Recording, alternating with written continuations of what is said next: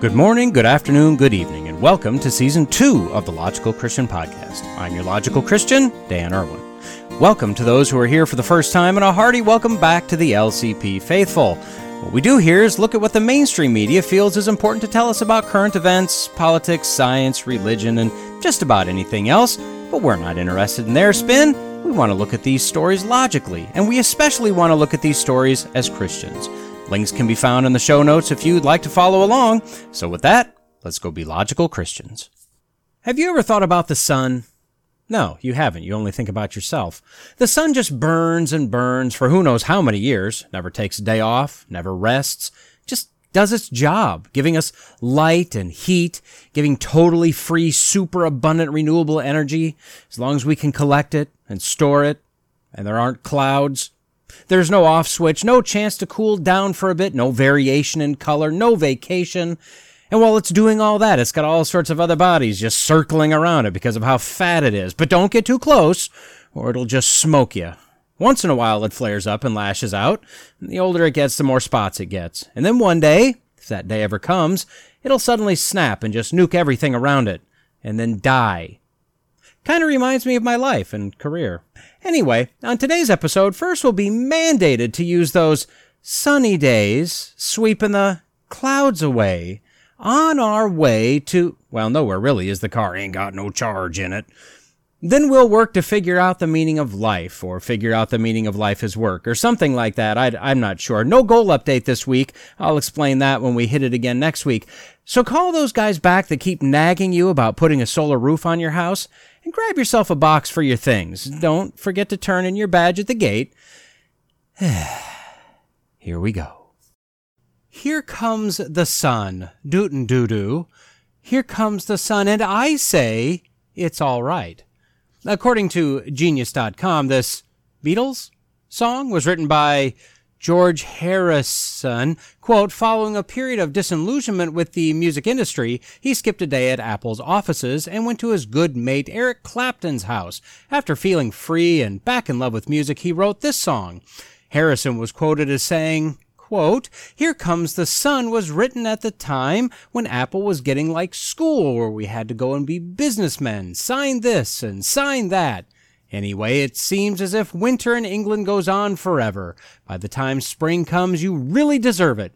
So one day, I decided I was going to sag off Apple and I went over to Eric Clapton's house. The relief of not having to go and see all those dopey accountants was wonderful, and I walked around the garden with one of Eric's acoustic guitars and wrote Here Comes the Sun. Well, that's cute. It's it's neat that this George Harrison guy, whoever that is, some little known songwriter presumably, thinks he knows what he wrote and why he wrote it. But I think it's quite clear that this song was written about the failure of the governments around the world to invest adequately in solar produced electricity after the free flow of coal, gas, and oil were finally mercifully shut down forever. I mean, check out these lyrics and tell me I'm wrong. Little darlin', it's been a long, cold, lonely winter. Little darling, it feels like years since it's been here. Little darling, the smile's returning to the faces. Little darling, it seems like years since it's been here. Little darling, I feel that ice is slowly melting. Little darling, it seems like years since it's been clear. These are people who are clearly struggling to live. For so long, they've been trying to just survive through a cold, dark winter when the sun doesn't present itself long enough to charge up the inadequate storage batteries. And without precious electricity, there's no heat, there's no hot water, no cooking, no light, and don't even think about trying to charge a phone or a scooter or a car.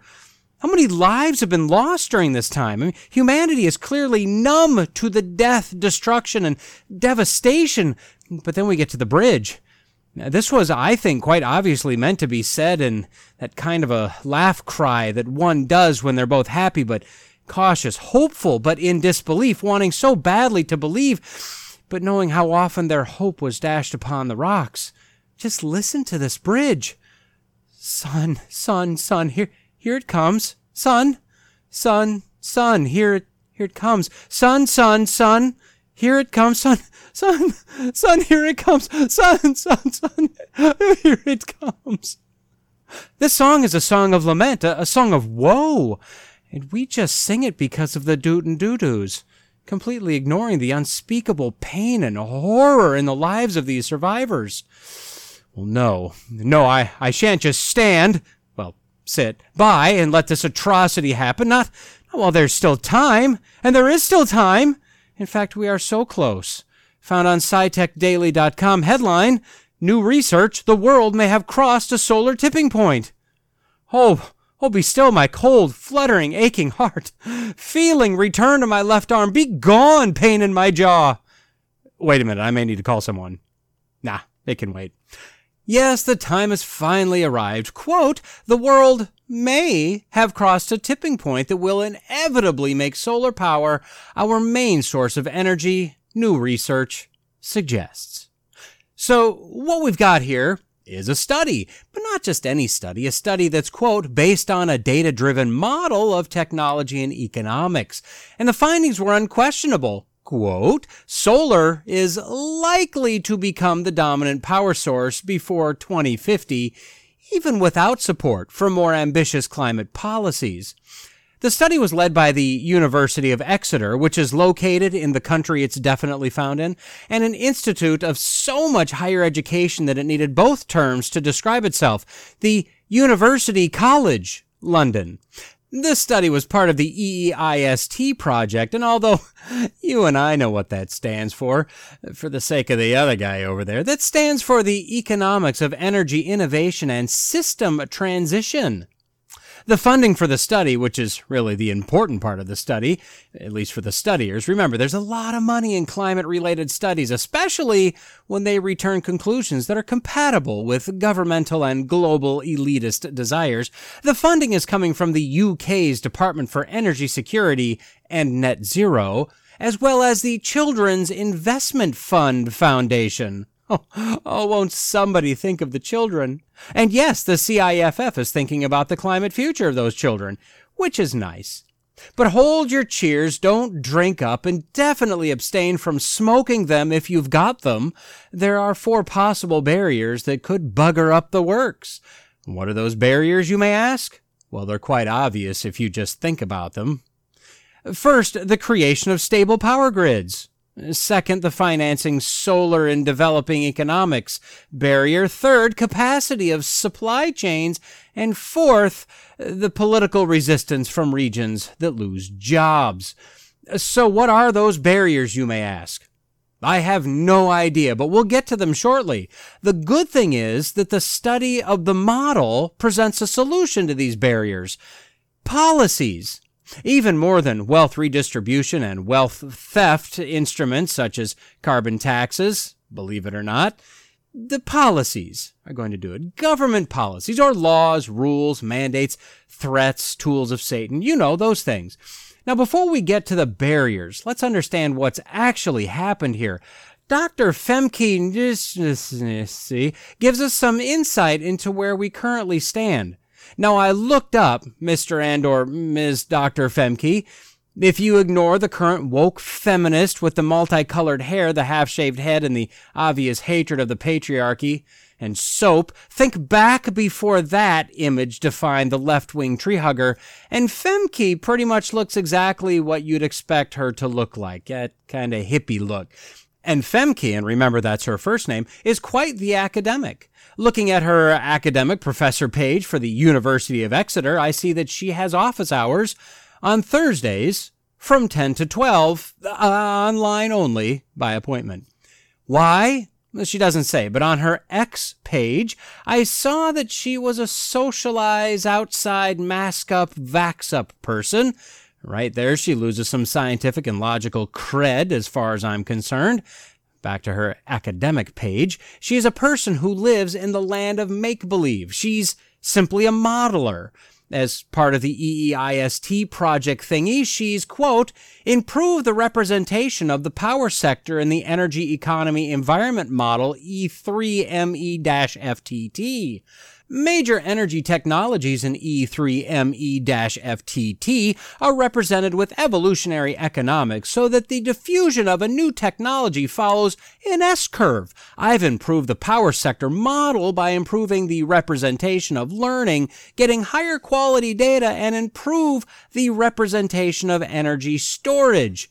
As a next step, I'm involved in developing a submodel of E3ME-FTT for flexibility, storage, and hydrogen to gain a better understanding of the diffusion of high shares of variable renewables and the way sector coupling can help. She also did her PhD in mathematics in the realm of climate. Quote, it involved finding a theoretical basis for emergent constraints and improving statistical techniques. For some processes, a group of climate modelers shows a relationship between a past and future variable. Measurements of the first allows us to exploit this relationship and get a better estimate of our future climate. My focus was on decadal variability, historical warming, and climate sensitivity. Femke lives in a world of academia where she thinks the world of models and theories accurately represent reality. I'd argue that in nearly all cases they don't. If models are done very, very well, they can, they can get close, but reality has too many variables that simply cannot be accounted for and, and too much randomness. Anyway, she and the article said, and, and I can't tell you exactly where her words end and the article's writer begins because the uncredited author missed an end quotation somewhere. No matter, the combo of Femke and this writer author said, quote, the recent progress of renewables means that fossil fuel dominated projections are no longer realistic. In other words, we have avoided the business as usual scenario for the power sector. Now, I think this is where Femke's directly quoted words ends momentarily and a paraphrase of her comments begins. However, older projections often rely on models that see innovation as something happening outside of the economy. In reality, there is a virtuous cycle between technologies being deployed and companies learning how to do more so cheaply. When you include this cycle in projections, you can represent the rapid growth of solar in the past decade and into the future. Traditional models also tend to assume the end of learning at some point in the near future, when in fact we are still seeing very rapid innovation in solar technology. Using three models that track positive feedback, we project that solar will dominate the global energy mix by the middle of this century. However, the researchers warn that solar dominated electricity systems could become locked into configurations that are neither resilient nor sustainable, with a reliance on fossil fuel for dispatchable power. They got paid for this tripe. I want to get paid for tripe. That seems a lot easier than what I've been doing for many years now. Let me try to break this down. They've created a new model with new projections because the old model with old projections relied on old assumptions, whereas the new model relies on new assumptions. Uh, based on the new models and the new assumptions, the new projections project more favorably for their desired outcome exactly as they had hoped. what are the odds? I should create a model to study those odds. The spanner in the works is that if we keep using those filthy racist fossil fuels, you know, to produce abundant, affordable, and actually very clean electricity, then it'll just make it harder for solar to dominate. Yes, the model projects that solar will dominate by the middle of the century if we get rid of fossil fuels. Uh, this is groundbreaking. I mean, I could use this kind of logic everywhere. if I just don't purchase any more chips, my chip consumption will drop dramatically, and conversely, my consumption of other snacks will increase. It's like a magic formula. My favorite part of this nonsensical statement is that their new assumption and new and improved projections aren't based on a model like a caveman would use. no, sir, it's based on three models. And not just three models, but three models that track positive feedback. And using that positive feedback, they project that solar will dominate. To illustrate what it appears they're doing, for those of you that have been following my goal updates, specifically my weight journey, if I were to model my weight based on the positive feedback only, well, it won't be long before I'll get so thin I'll literally disappear. Admittedly, I'm not looking at their data or their models. I'm not really even sure what information is actually available right now to a partially evolved, knuckle dragging, flat earthing baboon like me, but joke's on them, I also don't care. What this sounds like is nothing but a positive feedback loop. You build the model to test for what you hope you'll find, tailor the model to be more likely to produce the results you want, then filter the data to include only what you're looking for. Finally, collect your study money. There's literally no way this could fail because if they fail, they won't get as much of, or more, maybe any, of that sweet government cash. Now, I promise, we'll get to those barriers in a moment. You can trust me. Would I lie to you? But before we do that, I thought we should take a look at where the world stands with regard to electricity production, you know, right now. I found a nifty little chart on ourworldindata.org that shows the amount of electricity produced in the world by generation source from 1990 to 2022. Let's exhaustively look at every year of data and investigate every point on this chart. Nah, on second thought, let's not do that. Let's look at a few data points and draw some conclusions. Honestly, it's better science and data analysis than our hippie chick and her friends did. I grabbed data points from 1990, 2000, 2010, 2015, and 2022 to calculate the rate of increase or decrease over time of each type. I looked at it from year to year, those years that I selected at least, and overall from 1990 to 2022. Total energy production has increased 142% in those 32 years. Now, looking at the standard tried and true sources, coal increased 129%, gas increased 253%, oil decreased by 35%, and nuclear increased by 31%. Then the so-called sustainable sources. Hydroelectric increased 100%. Other, I don't know what that is, other increased by 91%. Biofuels increased by 356%. Wind increased by 58,832%, and solar increased by 330,482%. So, see, solar has utter dominance. But let me give you an example. Let's say you had $10,000 in the bank and it increased by 100%. You'd have $20,000. Not bad. But let's say you started with 10 cents in the bank and it increased by 300,000%, you'd have $300 in the bank. Your return is outrageously good with that dime, but you're still poor. The $10,000 may not have increased by much percentage wise, but that's because you started at a much higher number, meaning your ending value is fantastic. Uh, this is where we find ourselves with energy production. See, from 1990 to 2022, coal has gone from 38% of all production to 36%. A slight decrease, but holding pretty steady. Gas has accounted for 15% in 1990, and now it's up to 22% in 2022. Oil went from 12% to 3%. Now, no real shocker there. It wasn't a huge player anyway. Nuclear has gone from 17% of total to 9%. This is the biggest mistake we're making as a country and as a globe. Nuclear is the answer, not sunshine and summer breezes. But I digress. Hydro has gone from 18% to 15%, so it's holding fairly steady. Then we get to wind and solar. In 1990, wind accounted for 0.03% of the total production. By 2000, it accounted for 0.21% and by 2022, it now accounts for 7.5%. Wind is a bit player that moved from nothing to somewhat more than nothing, but still a small contribution, relatively speaking. In 1990, solar accounted for 0.003%. By 2000, it had more than doubled to 0.007% of all global production. By 2010, it made it all the way to 0.15%. And by 2015, it finally cracked 1.1%. Now in 2022, it's 4.5%. It's ahead of bio and ahead of other and ahead of oil, but it's essentially nothing. So although it appears that solar is just going nuts, that's only because it started with pennies and now it's a few dollars. We're still poor.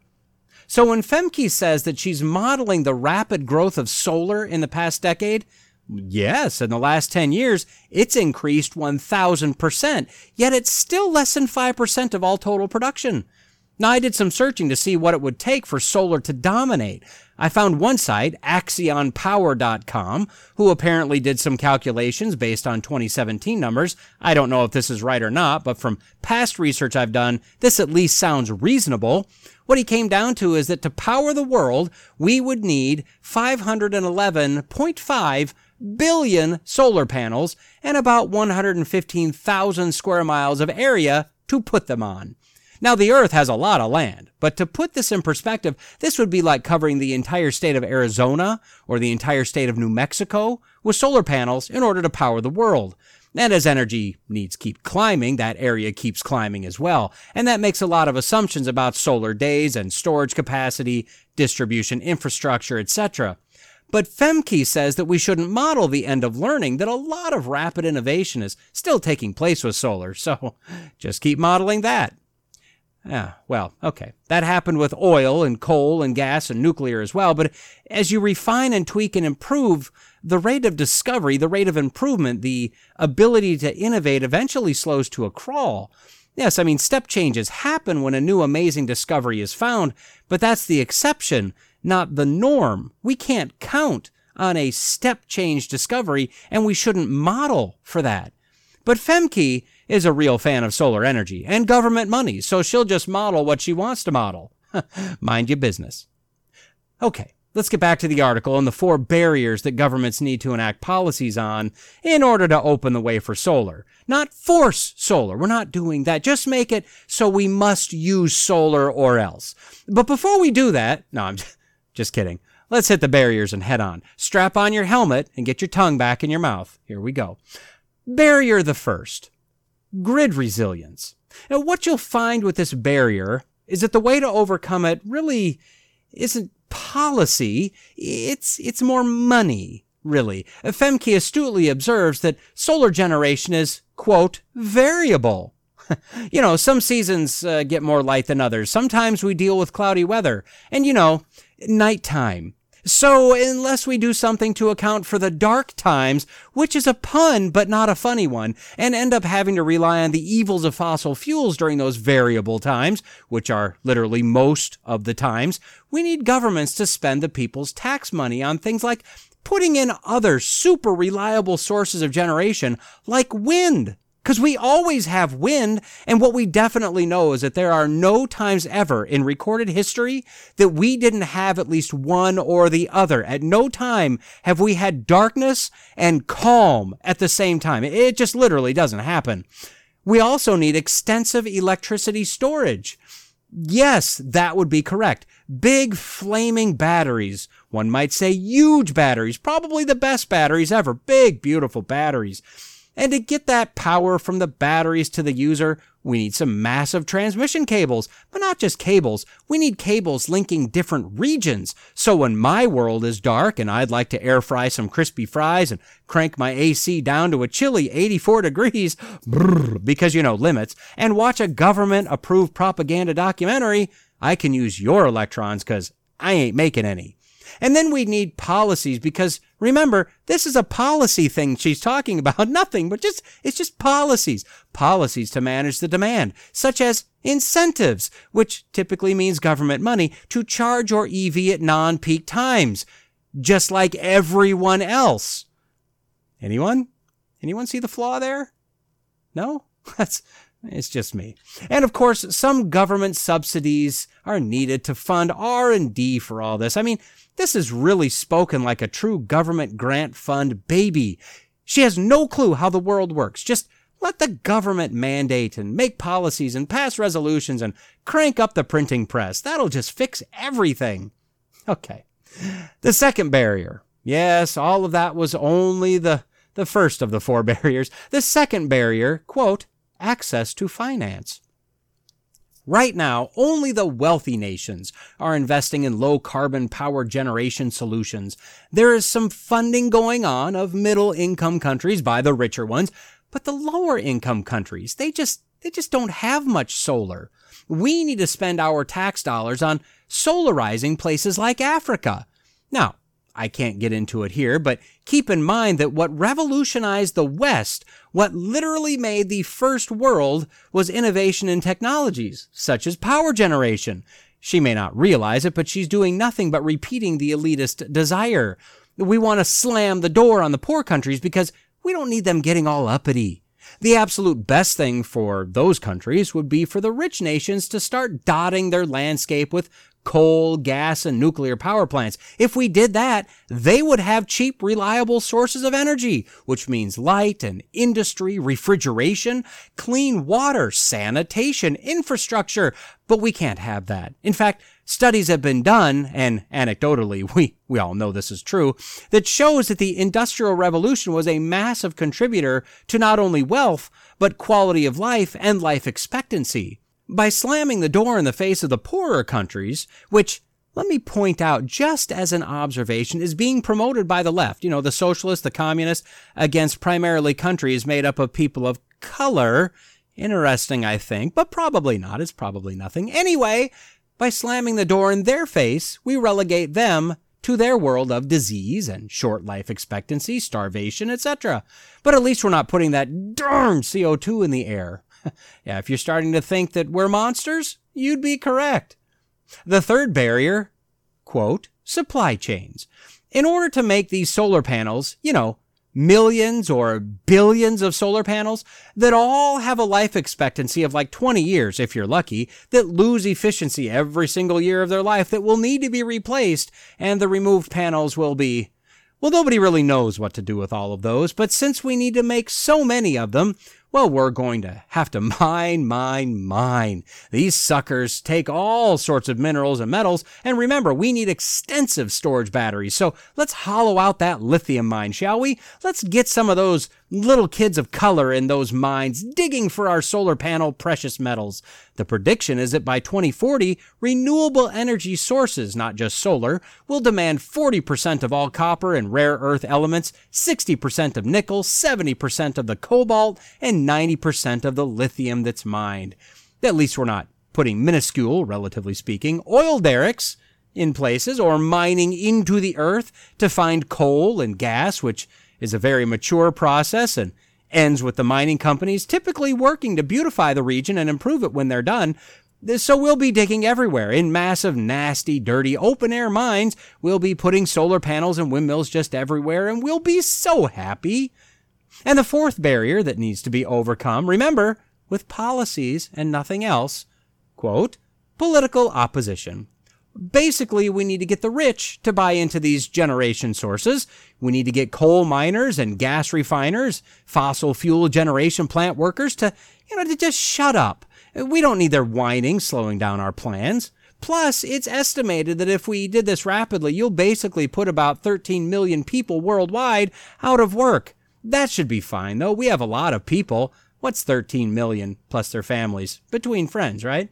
But still, to show government compassion and love to all mankind, quote, regional economic and industrial development policies can resolve inequity and can mitigate risks posed by resistance from declining industries. Now, I quoted that exactly because I don't know what that means. We're going to make everything okay through government policies, I guess. I'm not sure that she actually understands, well, anything that has to do with life in the real world, to be honest. She basically says that we shouldn't try to force solar. Rather, governments should, quote, focus policies on overcoming the four key barriers. But by policies, she means monies. Now, I honestly think that she has no idea where money comes from, or how important electricity is to life at this point in history, or what policies are, or where rainbows come from, or where her keys are almost all of the time. I really think that she believes governments are the answer to all of our problems, and all they need to do is sign on the dotted line and throw money at it, and everything will work just fine.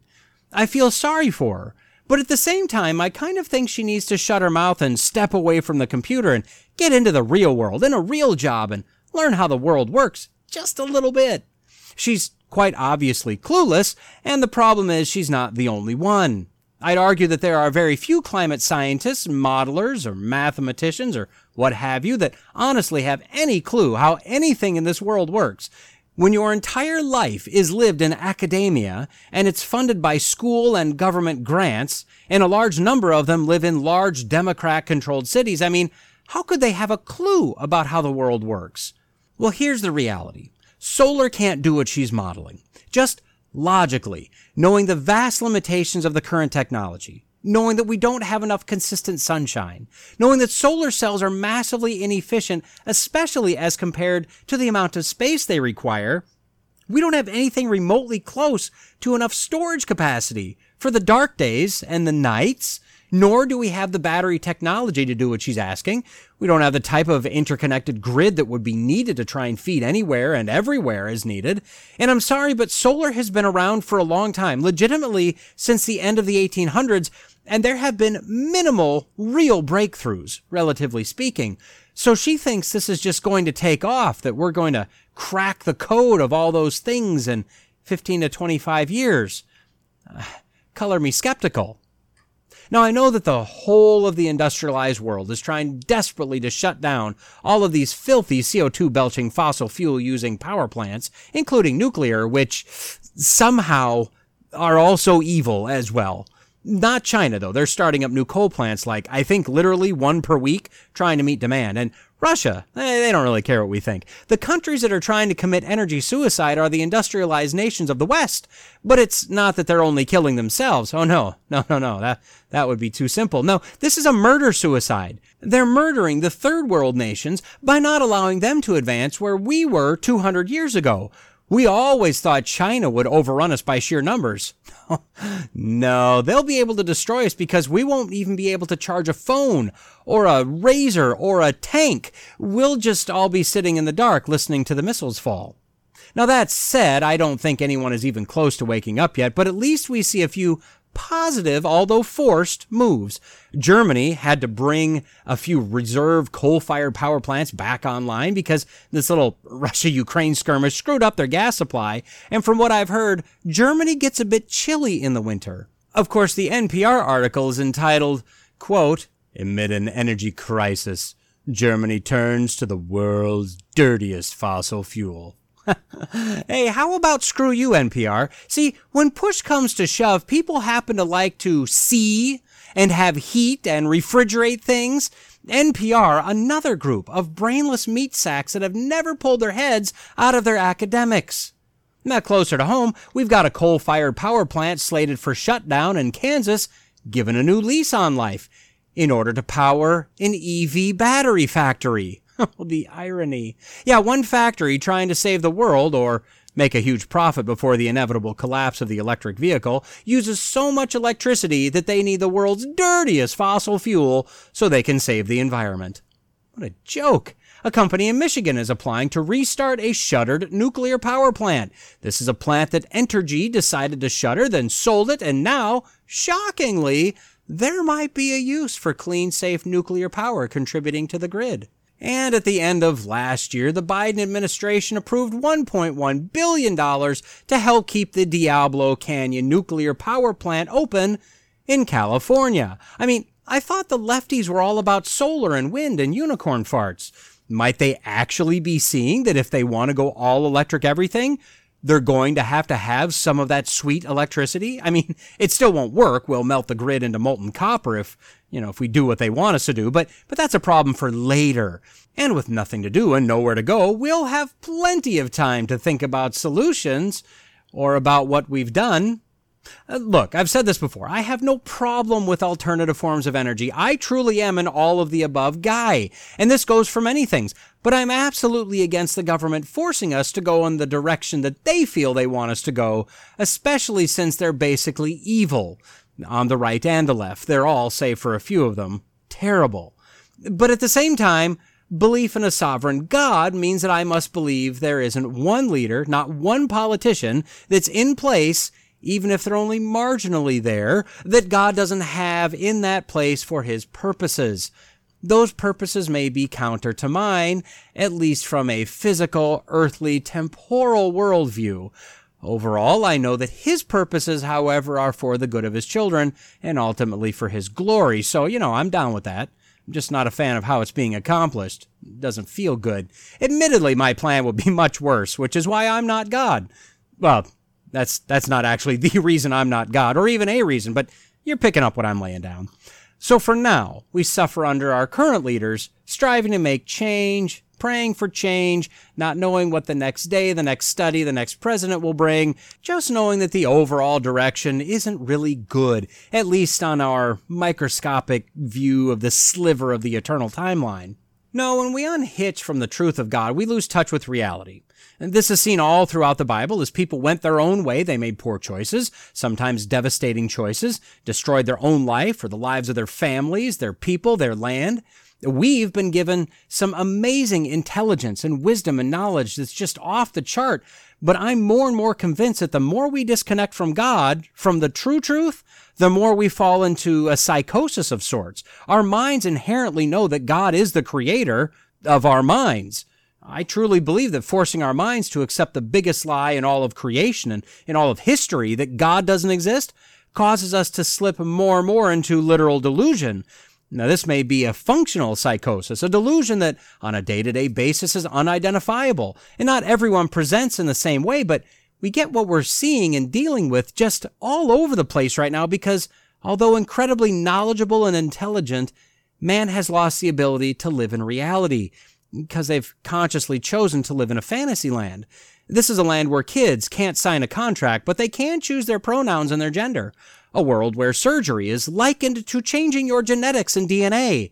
An existence where electricity is magic and can not only do everything, but do it freely and effortlessly and save the planet. A planet where the planet is being destroyed by man and man can save it, except for the fact that we can't prove it needs saving and we can't do anything to save it. We've done analyses on data we want to use. We've created models with built-in conclusions. We're spending money hand over fist to figure out the lesbian mating habits of hissing cockroaches. I'm not actually sure if that's a real study, but would you be surprised? While people starve or struggle to find clean water. The purveyors of and those who fought a war to keep slavery are now hailed as the champions of anti-slavery while still enslaving the very people they wanted to enslave to begin with, just doing it in a much more clever way. We kill children if they're in there, but not when they're out here. But that's rapidly changing around the globe too. We can spend as much as we want, tax as much as we want, and nothing will ever go wrong until it does. But that's the next guy's problem, maybe, if we're lucky. I don't believe that when we get to heaven, whether that's one at a time or collectively at the rapture, that, that we'll have all knowledge. In fact, I kind of think that we'll start with very similar knowledge level as to what we acquired in this life. But I do believe that we'll have clarity like never before. We'll have the ability to reason and think like no human ever could. It will literally be the difference between looking through that foggy bathroom glass and standing right in front of what we're looking at on a perfect day with nothing to hamper our view through our perfect eyes. Even those with seemingly perfect clarity on this earth will marvel at how much they didn't fully understand. I hope that we'll be able to look back at some of the things we've come up with collectively or individually and be able to laugh and laugh at how simplistic and imperfect they were and we were now that we can truly think. We'll have no more flaws or fallacies in our logic.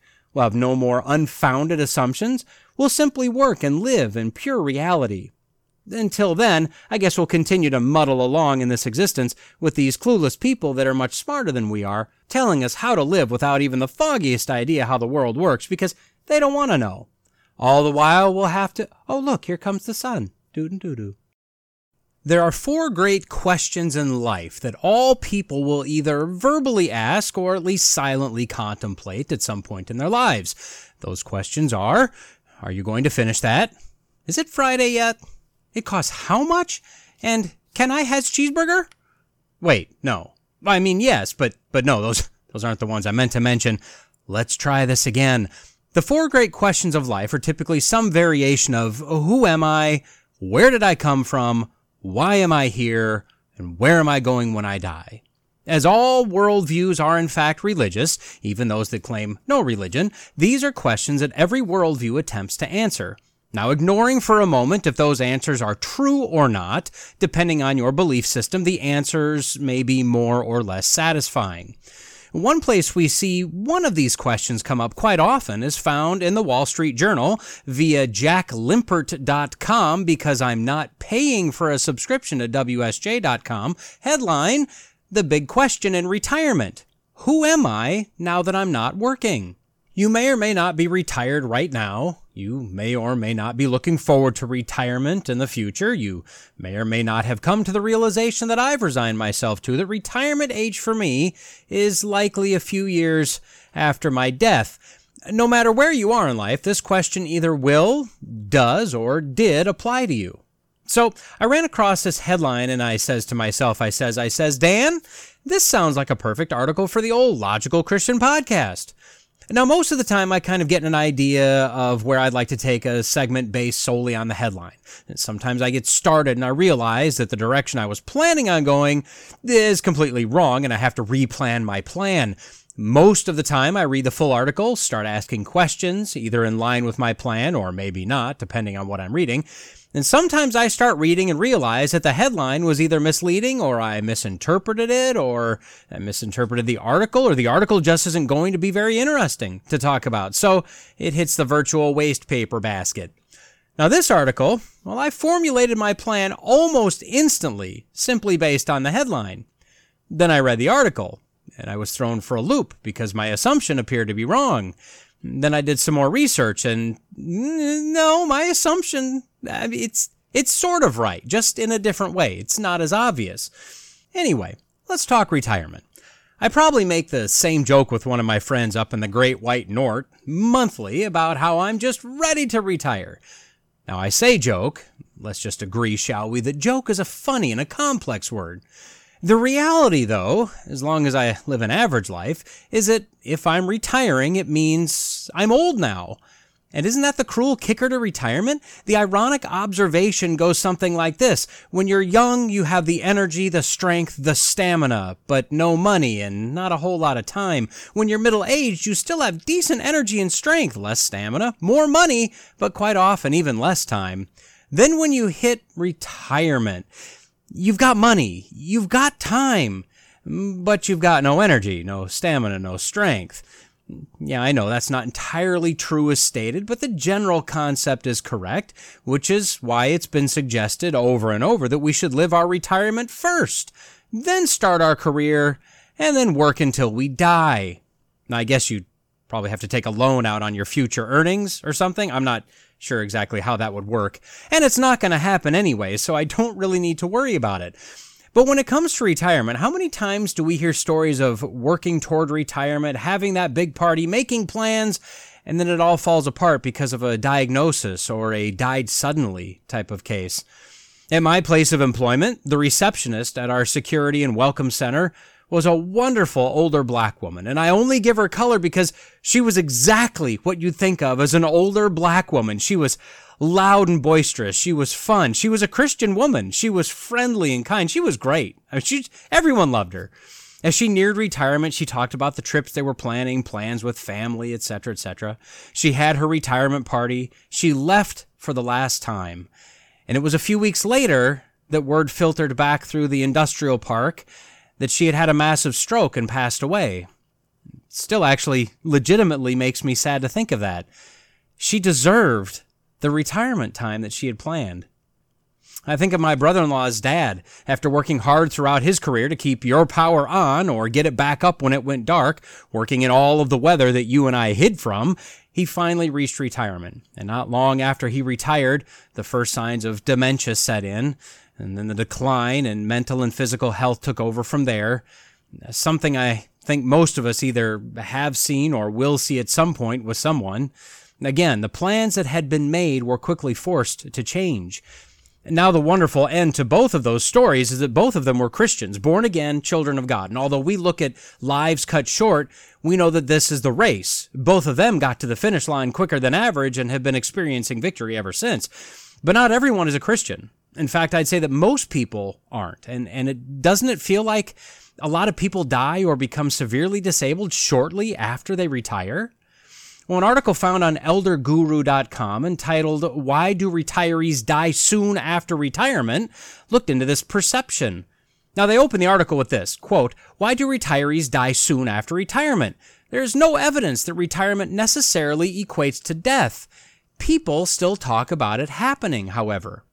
The article cites a study of Shell oil employees and found that those that retired early at 55 years old and lived to be 65 subsequently died 37% sooner than those who continued working and retired at 65. It further cited another study found on WebMD that concluded that people who retire at 55 are 89% more likely to die within 10 years than those who retire at 65.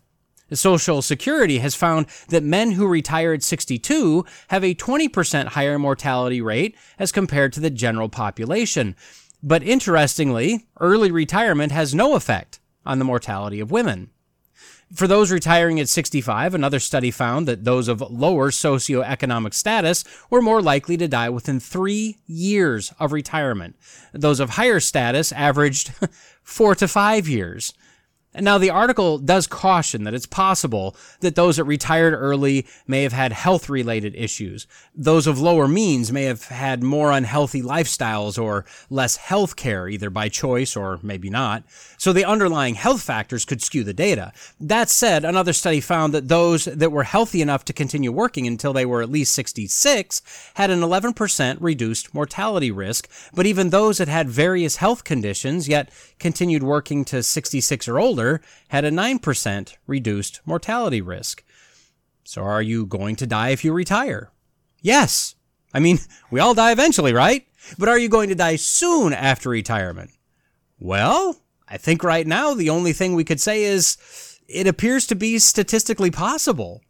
So the article goes on to discuss a number of things, but one topic, by necessity, had to be how to prevent an early death upon retirement.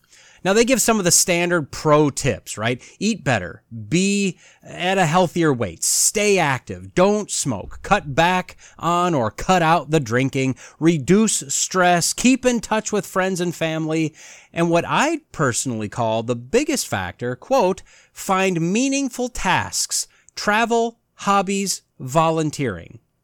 Then immediately after that list, they state that studies show that maintaining a healthy lifestyle and emotional well-being is good for you. Then it goes into two paragraphs talking about volunteering and gives six different websites for organizations where you can volunteer your services. Now, why do they give any focus on living a healthy lifestyle? In fact, in their list of what you should do, five of the eight had to do with physical health. Three of the eight had to do with mental health, but only one of them had to do with something outside of yourself. And that's the one they focused on. Interesting, right? The website verywellmind.com had an article entitled Eight Tips for Adjusting to Retirement. So what are their eight tips? Well, first, expect to go through stages of emotions.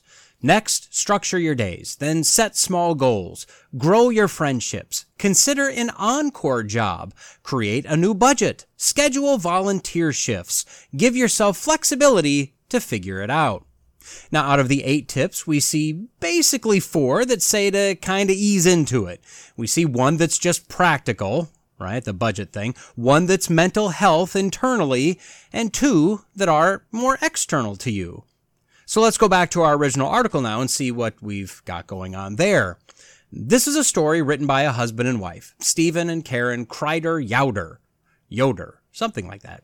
They're both retired. She retired from her career as an educator in early 2020 at the beginning of the COVID debacle.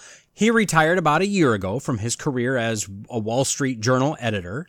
She embraced retirement.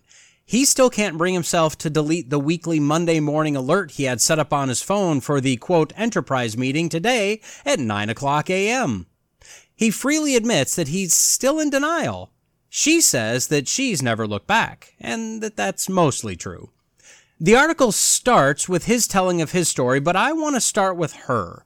She said her favorite time in life was doing what she was doing in her education career. Quote, but suddenly, work wasn't my favorite time.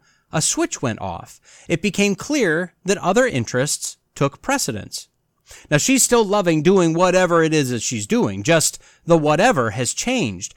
Now she, quote, sews comforters for refugees. I host church groups at our house. I volunteer at a prison, guiding inmates who teach their peers to read and write. I teach an adult at the public library to read the newspaper and write his memoir. I chat with our boys as often as I can and hop on the tandem bike with Steve on yet another long distance ride.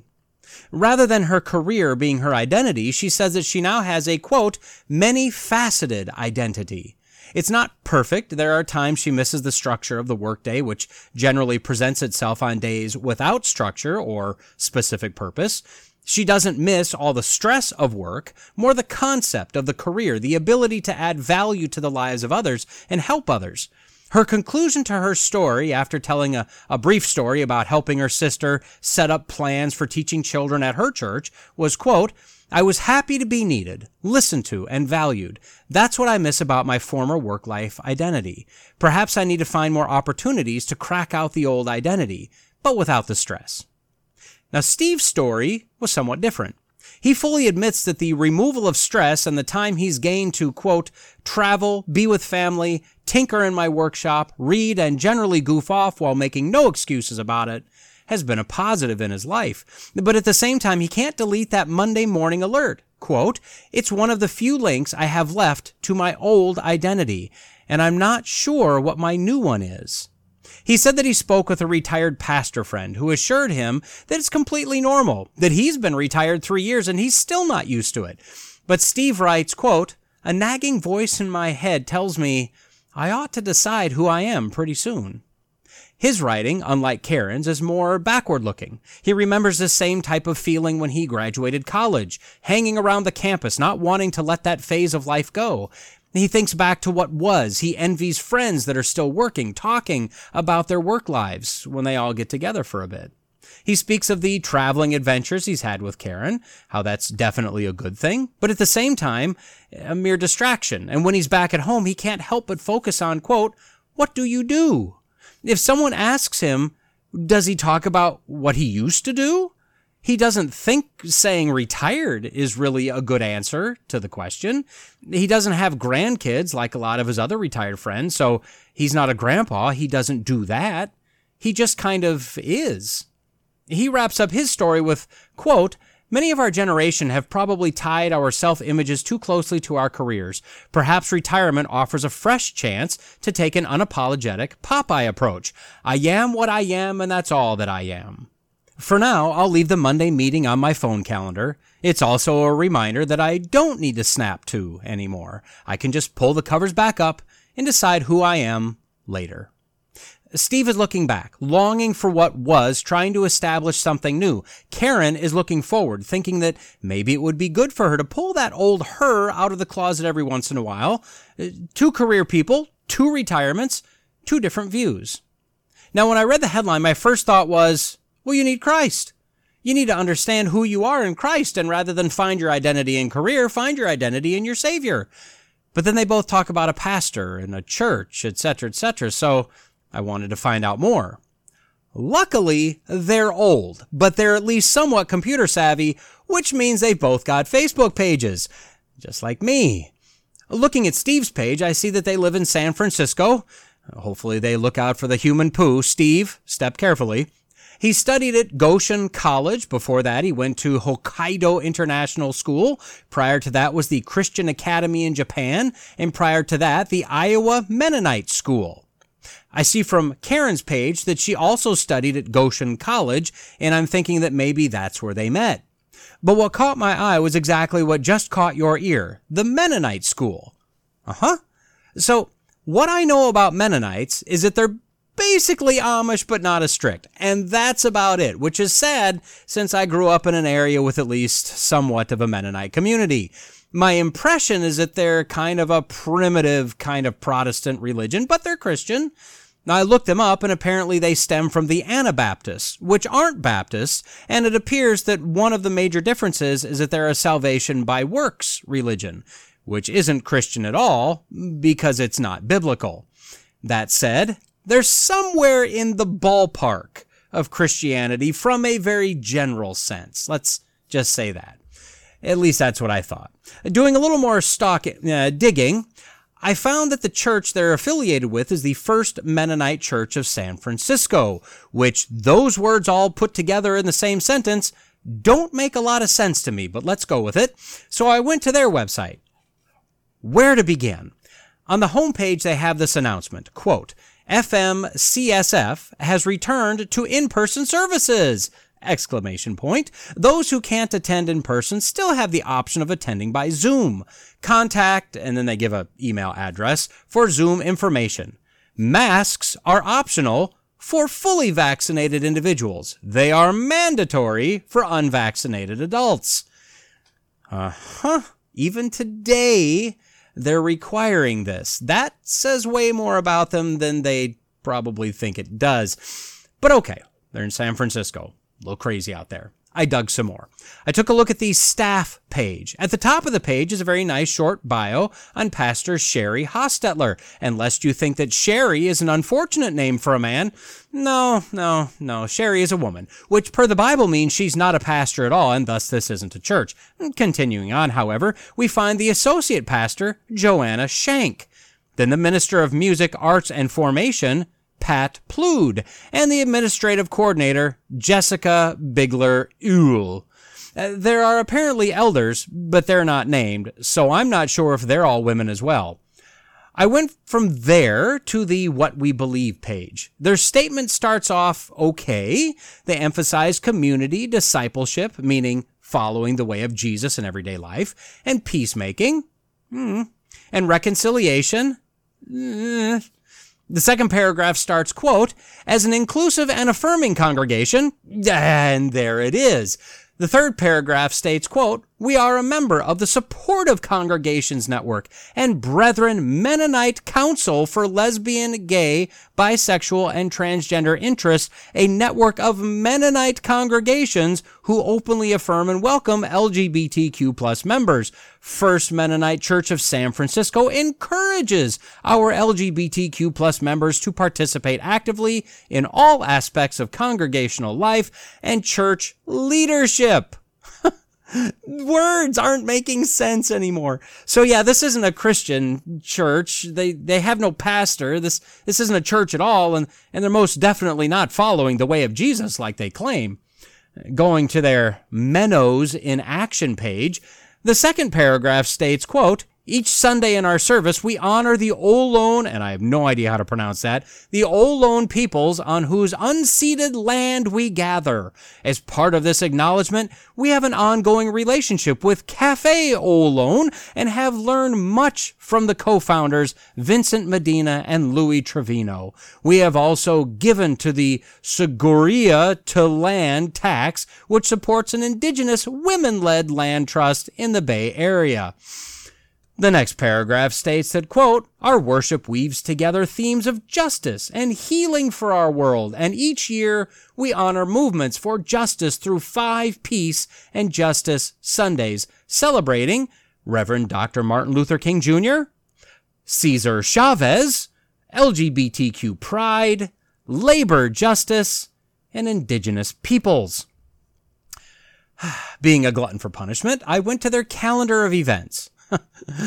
well, every Wednesday afternoon, they have an hour long centering slash meditation session where, via Zoom, of course, you know, COVID, quote, Pat will lead a time of centering and meditation. This will include a few simple practices to drop deeper into our bodies, a brief guided meditation, and a short period of meditation. If you arrive late, no worries. We'll have everyone on mute while we're meditating. Just come in and take your seat. Um, that's not meditation per what the Bible tells us. That's Eastern mysticism. This is not Christian. Additionally, every Tuesday morning they have a Lectio Divina session. I don't know if I said that right or not either, where via Zoom, of course, you know, COVID, Quote, Sheri will lead Lectio Divina, Latin for divine reading, a practice of reading scripture in a meditative way that was first practiced in monastic settings, but now has become popular among all people. Sheri used to regularly do Lectio Divina with her meditation community in Oakland and found it to be a wonderful way of making scripture come alive. Okay, yeah, I've heard that term before, but I had to look it up. I mean, bottom line is this it, it has its roots in Catholicism, which again can be viewed as a kind of a mystical, spiritual mindfulness kind of meditation practice. One of the main goals is to hear God speak to you, like quietly, okay, just waiting for God to actually speak to you, which someone or something may speak to you. It ain't gonna be God, though. Is anyone else shocked by this being Mennonite? I mean, this can't possibly be, be Mennonite, right? A few more things.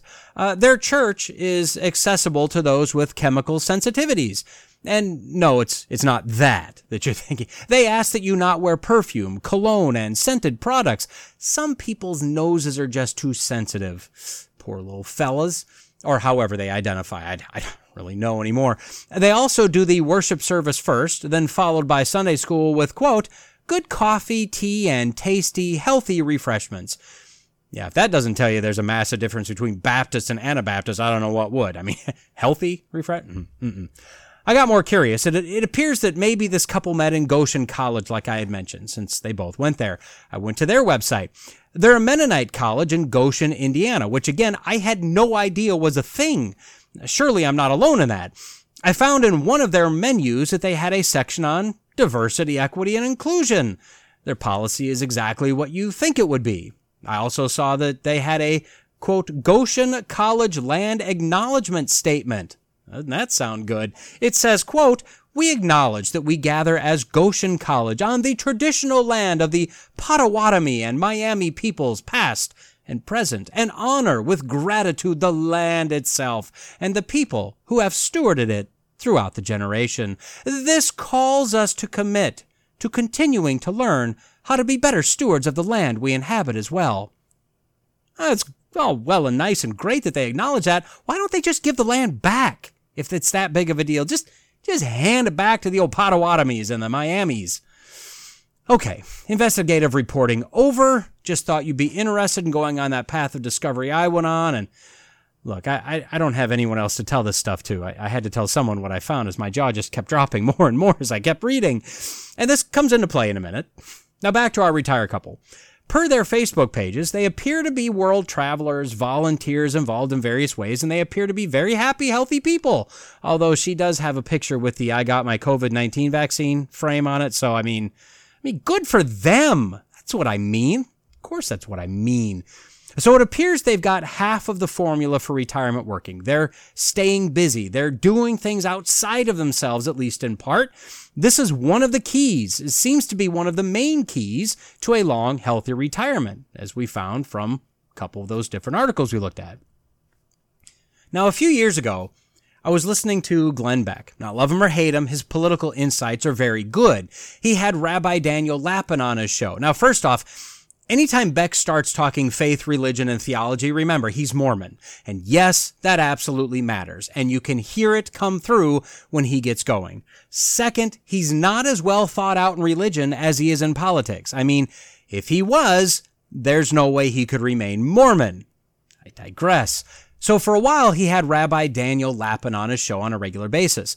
Now, having heard a few different rabbis speak on different subjects, having listened to Lapin multiple times, I even subscribed to his podcast for a little while, which I don't anymore. What I think I hear is a lot of very deep insight into the history and the meaning, a lot of the hidden meaning of the Old Testament.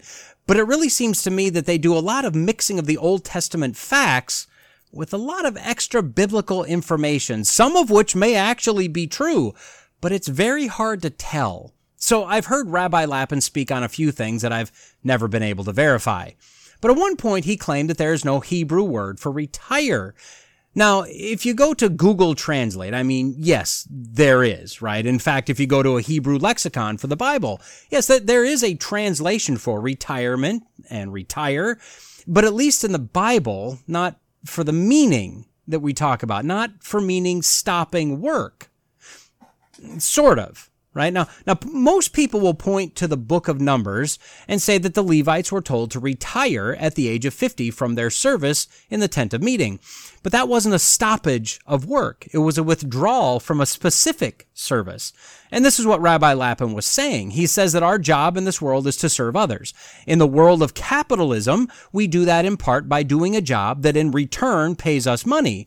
He claims that to retire is to stop serving others and there's nothing in the Old Testament, and I would argue in the Bible as a whole, that says that we should ever stop serving others. So, I agree with Rabbi Lapin in this case. But I did my homework. I didn't just take his word for it. Now, the Hebrew word translated in Numbers 8:25 as retire or withdraw or cease, etc., is the word shuv. It's spelled S-U-B with a whole bunch of little lines and marks all around those three letters, and it gives you the word shuv which literally means to turn back or to retreat or to return to the starting point. It doesn't mean to stop.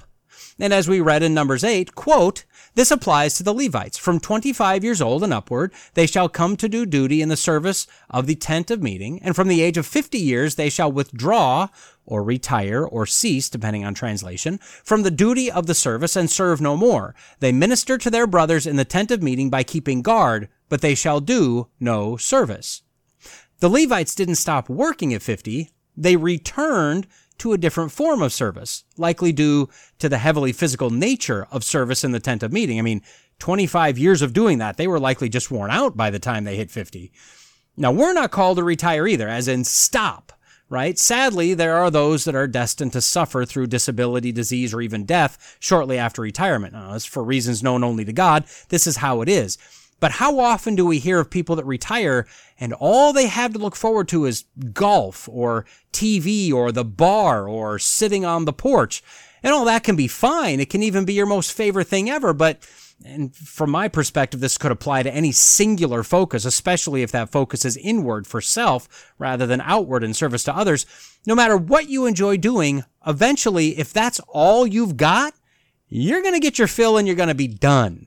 Now, obviously, there's no written or unwritten rule on this, but as Christians, we're only supposed to stop when we can't go anymore.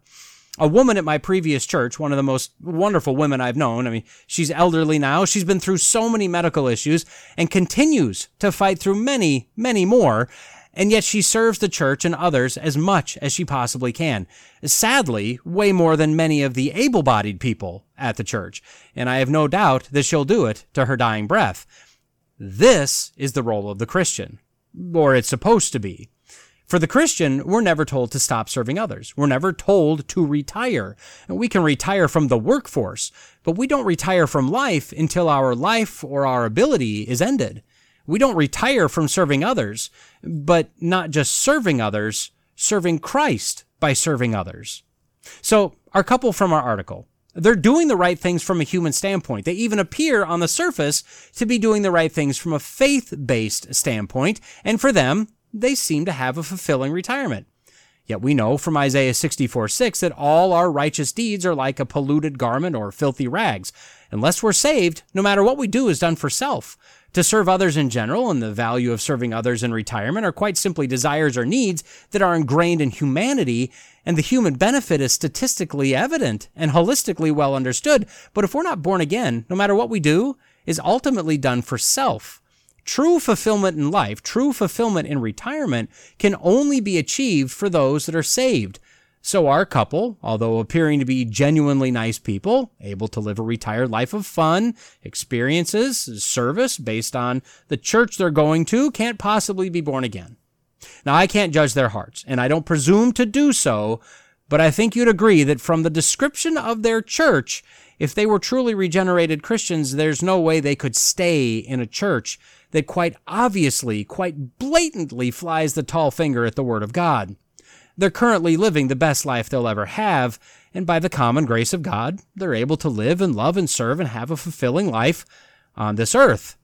But sadly, for as much as they do, their actions are nothing but filthy rags in the eyes of God, as they are not done for God, but rather for self. Steve, struggling the most with the question in the headline of, Who am I now? Has his identity in career, in the past, in experiences, in works, he needs, like we all need, to find his identity in Christ.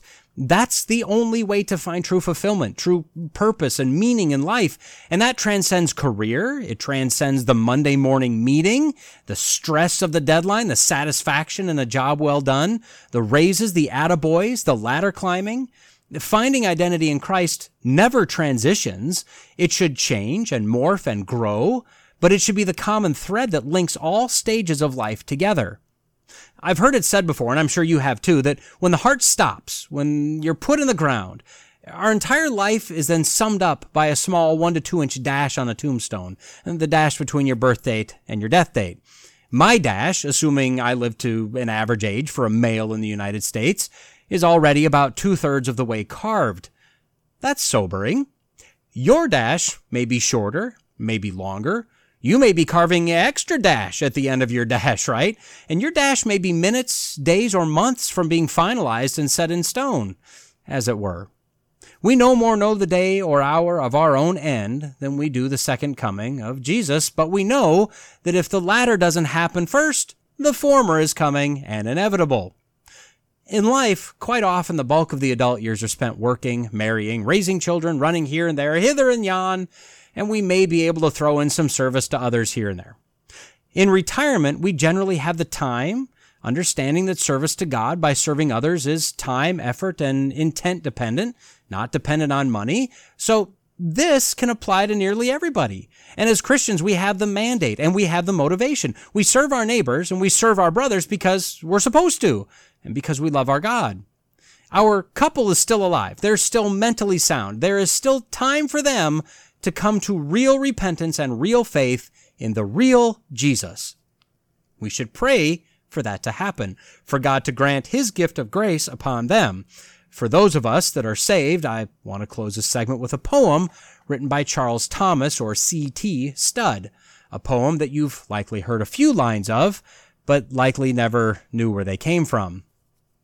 Studd was a British missionary who served with Hudson Taylor in China. He also spent time in India and Africa. He was born in 1860, died at the age of 70 in 1931. He wrote a poem entitled Only One Life, Twill Soon Be Past. Two little lines I heard one day traveling along life's busy way, bringing conviction to my heart and from my mind would not depart. Only one life, twill soon be past. Only what's done for Christ will last. Only one life, yes, only one. Soon will its fleeting hours be done. Then in that day my Lord to meet and stand before his judgment seat. Only one life, twill soon be past. Only what's done for Christ will last. Only one life, the still small voice gently pleads for a better choice, bidding me selfish aims to leave and to God's holy will to cleave. Only one life, twill soon be past. Only what's done for Christ will last. Only one life, a few brief years, each with its burdens, hopes, and fears, each with its clays I must fulfill, living for self or in his will. Only one life, twill soon be past, only what's done for Christ will last. When this bright world would tempt me sore, when Satan would a victory score, when self would seek to have its way, then help me, Lord, with joy to say, only one life, twill soon be past, only what's done for Christ will last. Give me, Father, a purpose deep, in joy or sorrow, thy word to keep, faithful and true, whate'er the strife, pleasing thee in my daily life. Only one life twill soon be past, only what's done for Christ will last. O let my love with fervor burn, and from the world now let me turn, living for thee and thee alone, bringing thee pleasures on thy throne. Only one life twill soon be past, only what's done for Christ will last. Only one life, yes, only one. Now let me say, Thy will be done. And when at last I'll hear the call, I know I'll say, 'Twas worth it all.